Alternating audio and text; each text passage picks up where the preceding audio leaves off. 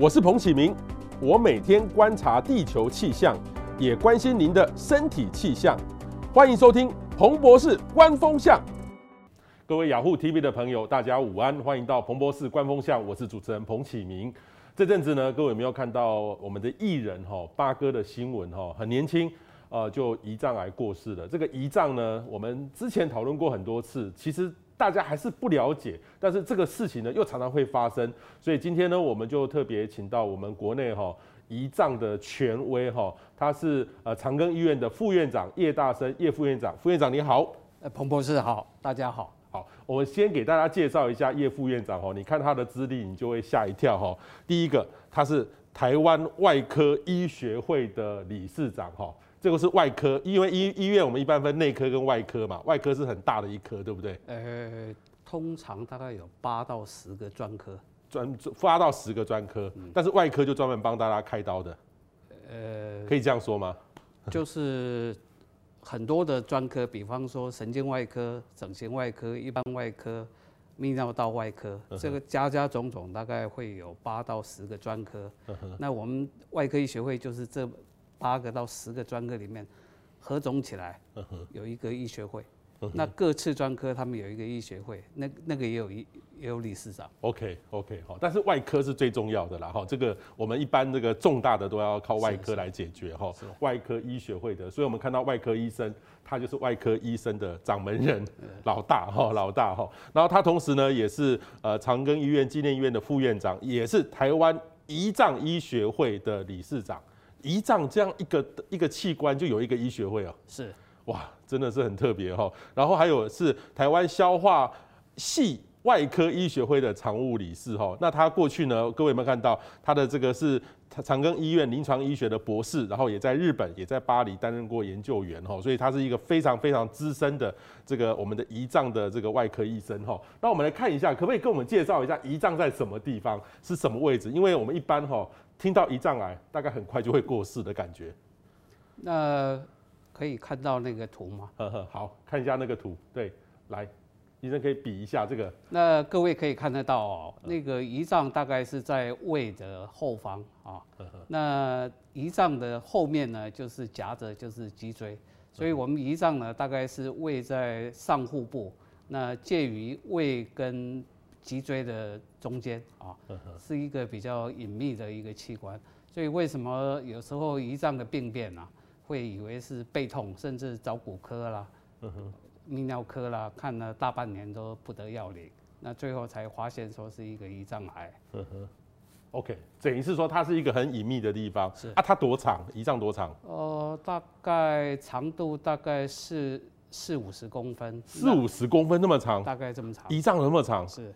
然后大概高度呢，大概六公分左右，那宽度大概是三公分，就像一个长长这样一个条这样。对对，一个长状的。长状，那它什么颜色？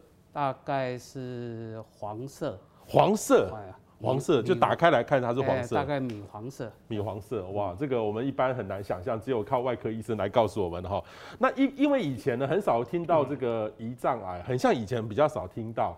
那最近很像就常常听到，所以到底这个发生率是不是变高了，还或是说它跟我们的这个饮食习惯或生活方式改变有关吗？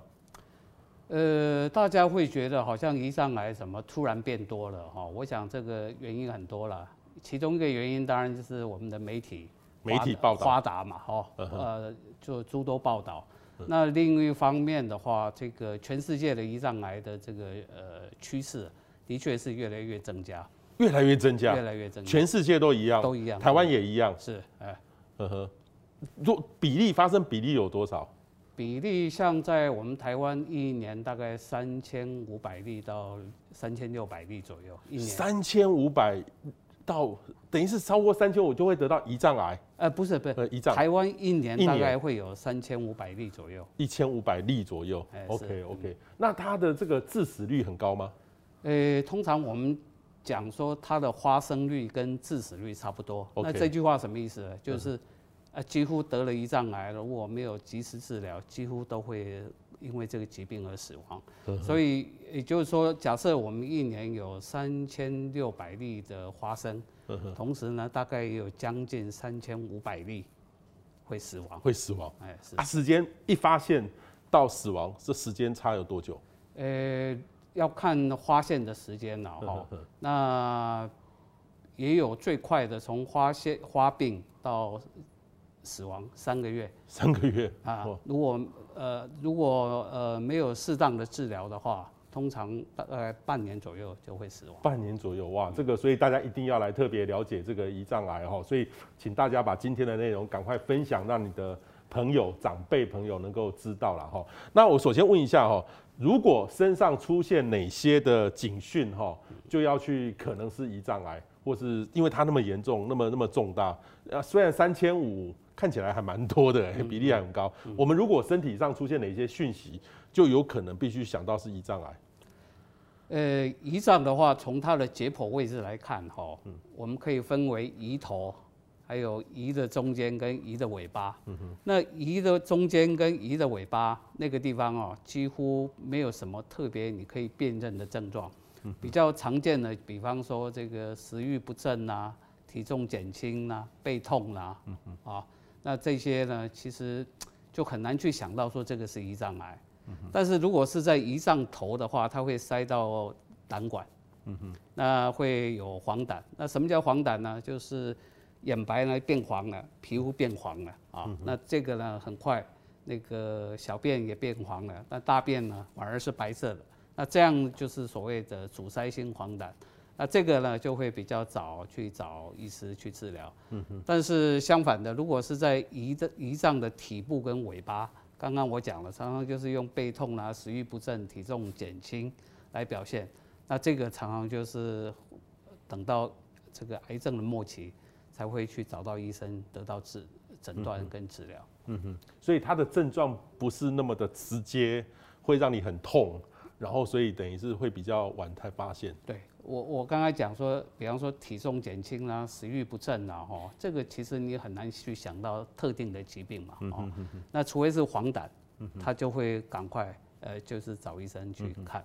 所以为什么说呃，胰脏癌在胰头呢会比较早早期诊断，嗯但是如果在胰脏的体部或尾巴，就常常是末期了才有办法获得诊断。哦，OK，好。那接下来呢，我问说，其实初期看起来是没有症状，但是哪些人哈可能就是要必须要特别注意定期检查，是有家族病史吗？可是你说三千多例也很难说有遗传性的这个问题，我们很难辨别出来，可能很多很多人以前都不知道哦。所以到底哪些人要定期检查会有胰脏癌的问题？其实哈，胰脏癌这个病啊，呃，真的会遗传的这种家族其实并不并不多见，并不多，所以不能用遗传遗传来看这个问题。但是如果你家人啊，你的这个直系亲属啦，或者三等亲，就很多人有胰脏癌，那你这个可能要定期检查啊，这个是这个是一种。那另外比较常见的哈，比方说你有糖尿病啦，哦。或者呢，你是这个抽烟抽很凶啦，喝酒喝很多啦，嚼槟榔。那我要特别强调哈，这个抽烟、喝酒、嚼槟榔，这每有一种这种习惯，你的这个得到胰脏癌的这个机会呢就倍增，啊，呃，甚至呢，如果你这三种习惯都有。大概会是正常人的十几倍，十几倍，十几倍会。就我们一般叫香槟酒嘛，哈，哎对，抽烟，然后嚼槟榔，喝酒，喝酒，啊，这个就是每天每天都要做这个事情的话，是是是，就会造造成很大的影响，对对对，呵呵呵，好，所以刚才医生特别提到，就是说倒倒不是什么遗传的问题，对不对？遗传比较少，比较少，是，但是只要有香槟酒。这三个症状。是，可是有人说我抽烟，然后我不喝酒啊，或者我偶尔喝一点酒啊，然后我也不吃槟榔，所以我我就没有十几倍。诶，但是比方说你多个五倍啦，多个八倍啦，这样这样积叠上去啊，也是很可观。那另外还有人讲是说，如果你这个呃。喜欢吃甜的东西，吃甜的高糖的饮食啊，高糖的饮食，那你这样造成胰脏的负担增加哦，呵呵，哎，其实也比较容易得胰脏癌。所以爱吃甜食的人也容易得。哎，要要尽量适可而止。适可而止，医生你说，因为我们是我们节目访问很多医生，都告诉我们酒可以喝到多少，有一个什么算法，哦，大概一杯一瓶这个。保特瓶的啤酒，大概就就很容易就过量了哈，就差不多是这个样子。可是大家应酬过年一定会喝的比较多，偶尔一下还可以。是。可是你说甜食啊，我们怎么衡量过多或过少？正常。哦，这个就很难去抓了。但是我我是觉得啦，这个是什么习惯呢，都适可而止了。适可而止，适可而止。那那这个叶副院长，其实你刚才讲过体重减轻哦，网友问到哈。体重减轻到底有没有具体的标准？例如说多少时间减了多少，就要特别注意。如果你没有可以解释的原因了哈，比方说有些人呢，他就就拟定他的减重计划，那个是有目的性的。对啊，但是如果没有，你你最近也没有去呃呃去去修理牙齿啦，也没有做节食啦，但是莫名其妙。比方说三个月内你就瘦了五公斤，嗯哼，哦，这肯定一定要查原因。三个月内五公斤，对，这减肥可以呀，呃，减重可以，没有，但是没有减重就这样瘦了。对，你就是没有特定的呃可以解释的这个原因啊，就莫名其妙就瘦了五公斤，这个一定有问题。哦，OK，好，这个莫名其妙就瘦，那要特别注意哈。是是。好，那接下来呢，就胰脏癌要怎么去检查出来哈？等于说你刚才说有胰头还有胰胰尾，它有不一样的一个症状，出了现在的症状就要去做检查。那但是很多人呢，可能我我有我有我也不知道我没有病，就是跑去看医生，可是我可能看错科啊，是。看错科，搞不好就不一样。例如说我背痛，好背痛，我去看骨科，可是骨科会检查出胰脏癌吗？骨科呢，他们有他们的这个检查方式，比方说骨科呢，呃，如果检查脊椎呢，他会去照一个一般的 X 光，去看骨头排列有没有整齐。对对对对，这看不到胰脏。看不到胰脏。再来呢，他也许呢，就是做个那个核磁共振摄影，专门去看骨头的，那也看不到胰脏。也就是说，他看了半天，然后不得要领，但是还是痛。那时候大概就会想到说，哇，那也许。去去找这个消化道外科医师再去检查看看有没有其他问题。但是经过这个耽搁，说不定就是几个月过去了。哦，所以那那我例如说，如果我怀疑你刚才讲那几个症状，像背痛等等，嗯，我就要最好去看那个，例如说肝胆肠胃科吗？还是说消化道内科吗？通常背痛啊，呃，如果你去找神经外科或者找骨科医师，那他们检查了。但发现说，嗯啊，你的骨头都好好的，啊，神经也都好好的，啊，那表示你的背痛可能是其他原因。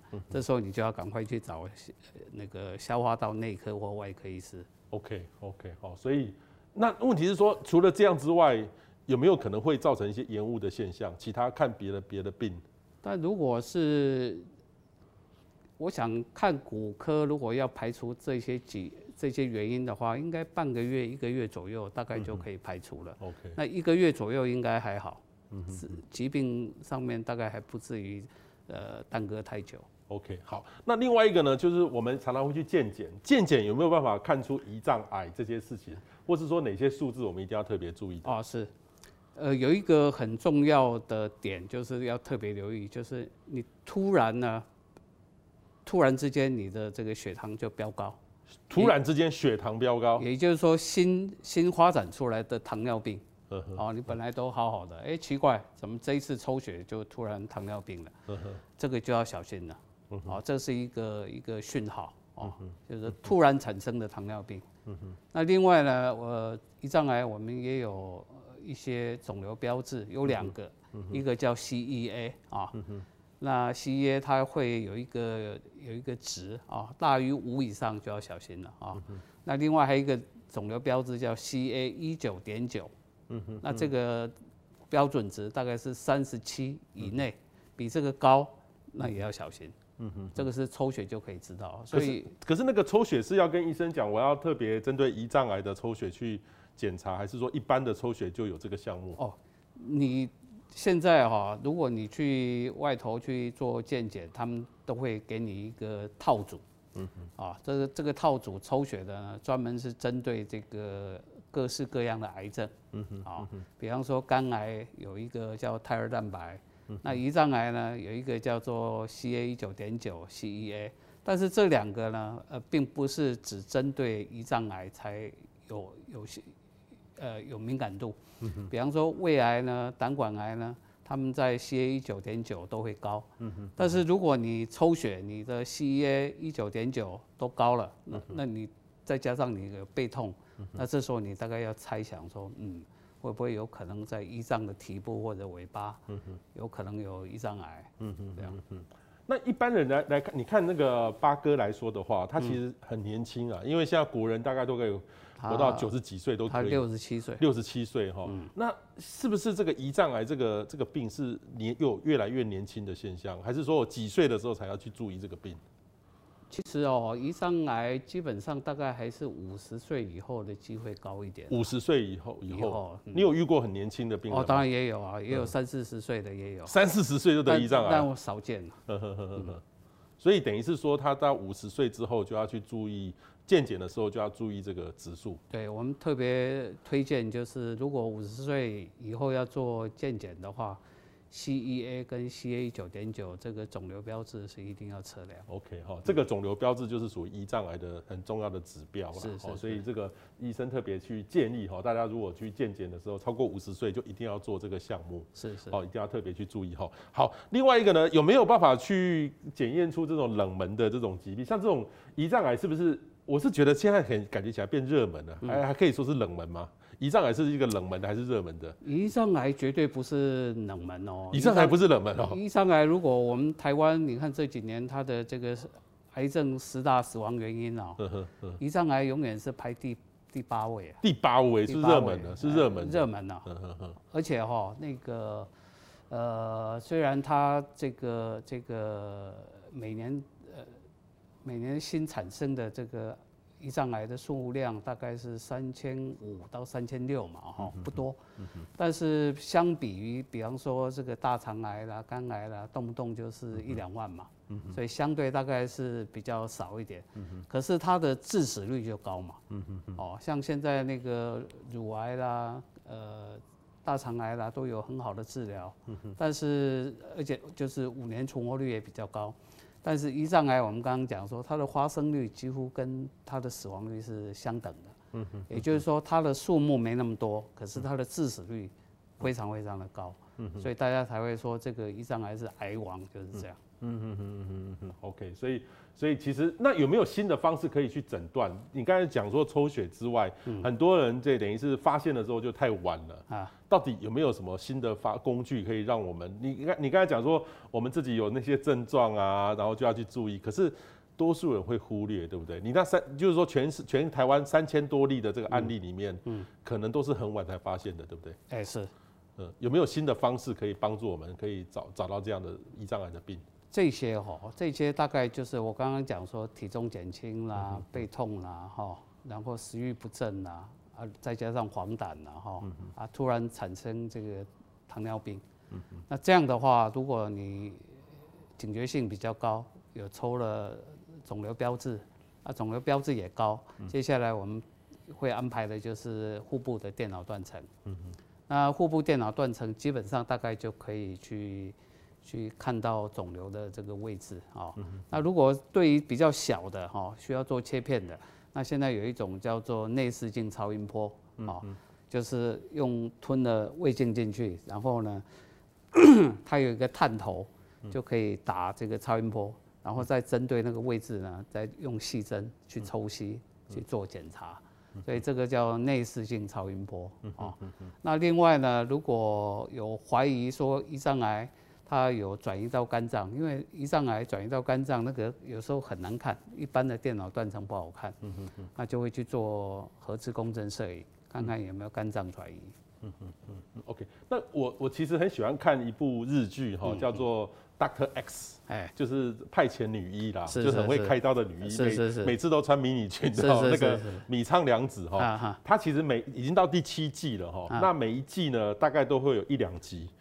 几乎都是胰脏癌，哦、那他通常都是一定要演说，他不可能开盲肠炎这种小刀，是都是大刀。那胰脏癌我有印象就是大刀，是特别是胰脏转移到肝脏，嗯，那基本上很难很难开，对不对？我不知道您是一个外科医生，你会遇到胰脏癌很难开，因为它的位置很深在里面，对不对？是，是很难开，对不对？呃，通常要能够开胰脏癌的话，哈，大概手术前都要做很精密的检测了哈。精密的检测，包括说，如果呢他有肝脏转移了，这时候你就不要去开刀，因为这样开刀无效。转移到肝脏就开刀无效。对对对，所以它是一定要局限，只局限在胰脏里面，哦，这样才可以去动刀，哦，这个很重要啊。然后开胰脏癌，尤其是肿瘤如果长在胰头的话，我们一般开这个刀大概要开六个小时左右了，哦，六个小时，然后加减多少这样 哈，然后呃，因为这个胰脏癌它解剖位置的关系。它牵涉的器官就很多，它必须要摘除这个十二指肠、胰脏头，然后胆管、胆囊，还有一部分的小肠。那摘除下来之后呢，还要再做重建，哈，包括胰脏的重建、胆管的重建，还有十二指肠的重建。啊，所以这个时间上面大概都要花个六个小时以上。那如果呢更局部的侵犯比较厉害到血管了？甚至还要呃摘除血管，然后血管的重建，那这时间上面也就更大。所以基本上开这样的刀，呃，外科医师的养成大概训练都要很久。嗯哼哼哼。所以我在这个那部剧里面看到，就是看不懂，就是说。为什么胰脏癌他把那个一直一个一个割割割割把它放起来，然后再重建回去？所以一刚我刚刚从副院长这边就得到一个验证，嗯，他其实是不是那么容易开的刀？不是把一个开了之后把那个胰脏切除就结束了？因为打开之后才发现说它受到干扰浸润的量有多少？是这样吗？对对，没错，我真的是这样。电影这个电视剧演的都是真的。哎，他们那个戏剧的都会找这个。医疗的顾问呢，所以基本上不会差太多了。哦，OK 哦，所以各位哈，对于胰脏癌哈有任何的问题，呃，它里面有太多太多的这个案例，例如说打开一看，哇，发现浸润的这个肿瘤已经很严重了，嗯，就有的有的案例是把它缝起来就没办法开了。啊，不过那个大概是上上十十年前吧。哦，十年前了，现在现在都可以了。现在基本上大概我们会电脑断层的。这个术前的检查大概不至于说会有这个扩散，还有就剖腹让病人白刀，大概不至于。哦，不至于哈。OK OK，因为那个那个 Doctor X 从那个那个米仓凉子三十多岁演到现在五十岁了，有十多年了。所以我我前一阵子那个在呃这个从英国回来哈，在关十四天的当中。就是就是重温一下，有因为比较多时间，就在就在看他前面开始年轻的时候演那个开刀啊，的确就是很多那个案例，然后新的就有很多的这个疗法，所以这个外科医师的进步也是很很很快的哈。是，所以所以您开这个胰脏癌，这开了大概有二三十年的时间吧？开开二十年，二十年，所以这个进步也很大的，对，进步很大，进步很大。所以现在大家就是说得我得到胰脏癌，呃，开刀也不用那么过那么的。恐惧，嗯，以以前要得胰脏癌要开刀就很辛苦，对不对？现在胰脏癌的开刀手术基本上都非常成熟了，非常成熟，哎，非常成熟了，甚至都不太需要输血。哦，啊，所以是安全。可是呢，胰脏癌开刀，呃，下来之后，呃，它的长期存活才是我们最关心的。在短期的那个术后的这个，呃。成绩上面是不会有问题，但是最主要就是胰脏癌本身它的这个生物特性，所以怎么样开得好，然后又让病人开得久，才是现在的重点。嗯哼哼哼，好，那另外一个呢，我问他，就是胰脏癌的治疗方式呢有哪些选择？哈，刚刚我们跟医生花了很多时间就讲是手术哈，呃，你刚才说六加减多个多少个小时？你最多开胰脏癌开到几个小时过？呃，最多大概开十个小时，十个小时，十个小时哦，十个小时，对。你在十个手术，再开十个小时，那是什么状况？从早上开到晚上，那中间会吃饭吗？通常第一台刀我们大概是八点半开始嘛，就就上去嘛，对，哦，那就就一直处理嘛，哈，那也许中间这个到了一个段落，哦，大概大。大概休息个五分钟、十分钟，那有时候是检查检体或什么的，哦，透过这个有时候就是有怀疑的地方，送一个冰冻切片到病理科去看看有没有蔓延到其他地方。利用这个时间呢，大家去喝点水，啊，上上厕所，马上又回来。大概都不吃饭了，就是从八点半上上台手术台，对对，对，到十个小时这样下来，也许到七点八点最长的话，嗯哼，九点。哦，这个医生也是很不好做的哈，是是不好做的哈。那除了开刀手术之外哦，像这个化疗或是放射治疗或者质子治疗，到底有没有用？现在有没有人用这种方式？基本上是这样啊，基本上这个胰脏癌的呃治疗呢，呃外科摘除这个成绩一定是最好，最好的成绩一定是最好。但是现在比较呃大家在提倡的就是说。在手术前呢，如果能够做一阵子的化疗啊，去控制一下病情，啊，让整个的疾病呢降阶到比较可以控制的范围，然后再开刀，开完刀再做辅助性的化疗，这样的成绩会最好。那这个是可以切除的这个案例了哈。那如果一来就太厉害了，没办法做做呃外科摘除的话呢？就会采取像化疗啦，或者电疗这些，嗯嗯嗯嗯，支持或者支持治疗，支持治疗，所以还是有一些不一样的方式在处理。也就是说，比较局部的可以摘除的，一定是做外科摘除嘛，哈，啊不行的，比较厉害的，那才做化疗。哦，OK，我我在那个 Doctor S 里面看到像这种病哈，就是说如果很严重的话，那就会有。外科跟内科，嗯，好，内科那个内科就只主张是用化疗或放射治疗或自治疗来做，嗯、然后跟外啊外科就主张去把它把它切除，然后两个都演那个戏剧化嘛，啊、演的内科跟外科在那边斗争嘛，哦，二十二谁赢 谁赢这样这样，在现实里面台湾是不是也会这样这样在处理这个事情？台湾其实不会啦，那那个我想为了戏剧效果啦。哦。事实上，如果病人到到了医院来找我们，对不对？嗯、我们事实上我们都是有一个团队，嗯、那这个团队就是有很多成员，会有外科，会有肿瘤科啊啊胃肠科、X 光科、病理科医师，大家都会针对一个病人那充分的讨论啊，可以开刀或者他开刀当中会遭遇到什么困难，这些呢都会考虑。嗯、那如果觉得这个这个太厉害了哦，那不开刀，那应该怎么治疗？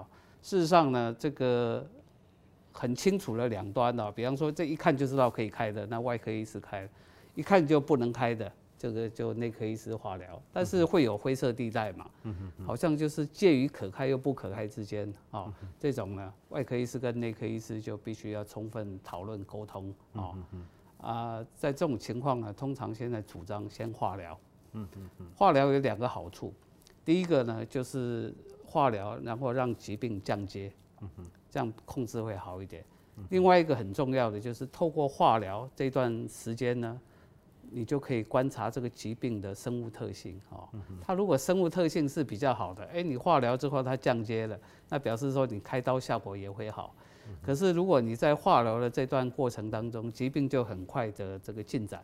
也就是说没有效的话，事实上这种病人你当初如果就把他抓去开刀，那个术后效果也不好，那种术后可能很快就会肝脏转移了或其他的地方，所以会会有这这个一些个别的状况。嗯嗯嗯。那我们最近看到，例如说像八哥，或是其实过去新闻媒体报道，很多人得到胰脏癌很快就过世了哈。嗯嗯。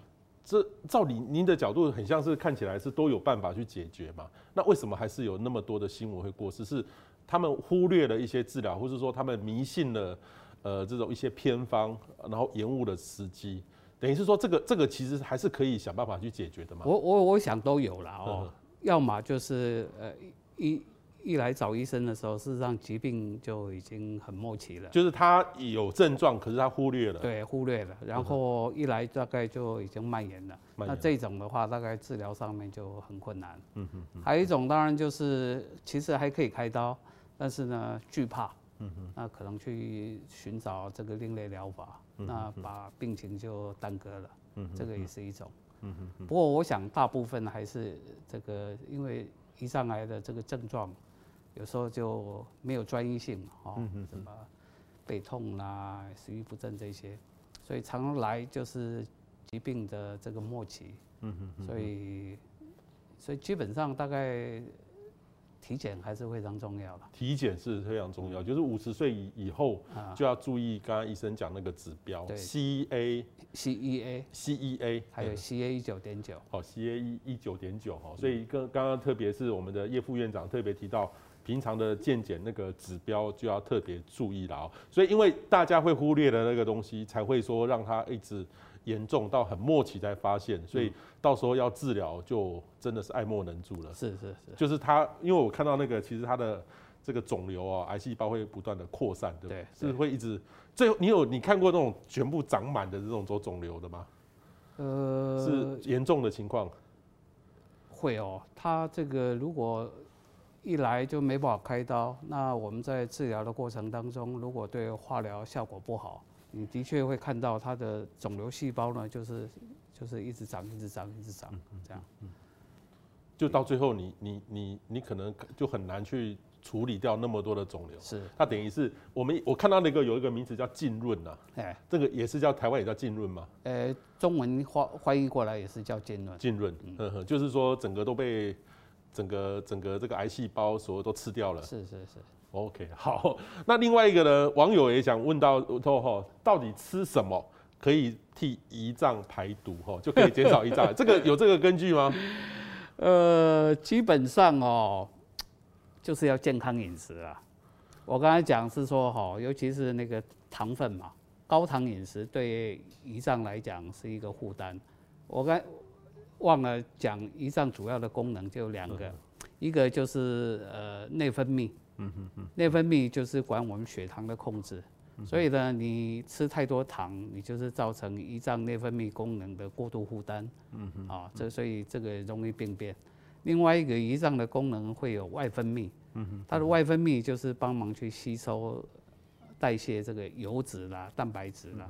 所以你这些太油腻的东西，如果吃的多，也造成胰脏的负担。嗯嗯嗯。啊，那所以从这样角度来看的话，事实上呢，呃，高糖、高高脂的东西呢，事实上都要尽量避免。嗯嗯嗯。高糖高脂的东西哈，要尽量避免哈。不过医生，你这样讲还是就我是觉得对大家，你刚才一开始讲香槟酒嘛哈，抽烟、吃槟榔、喝酒哦，我觉得我们国人那个。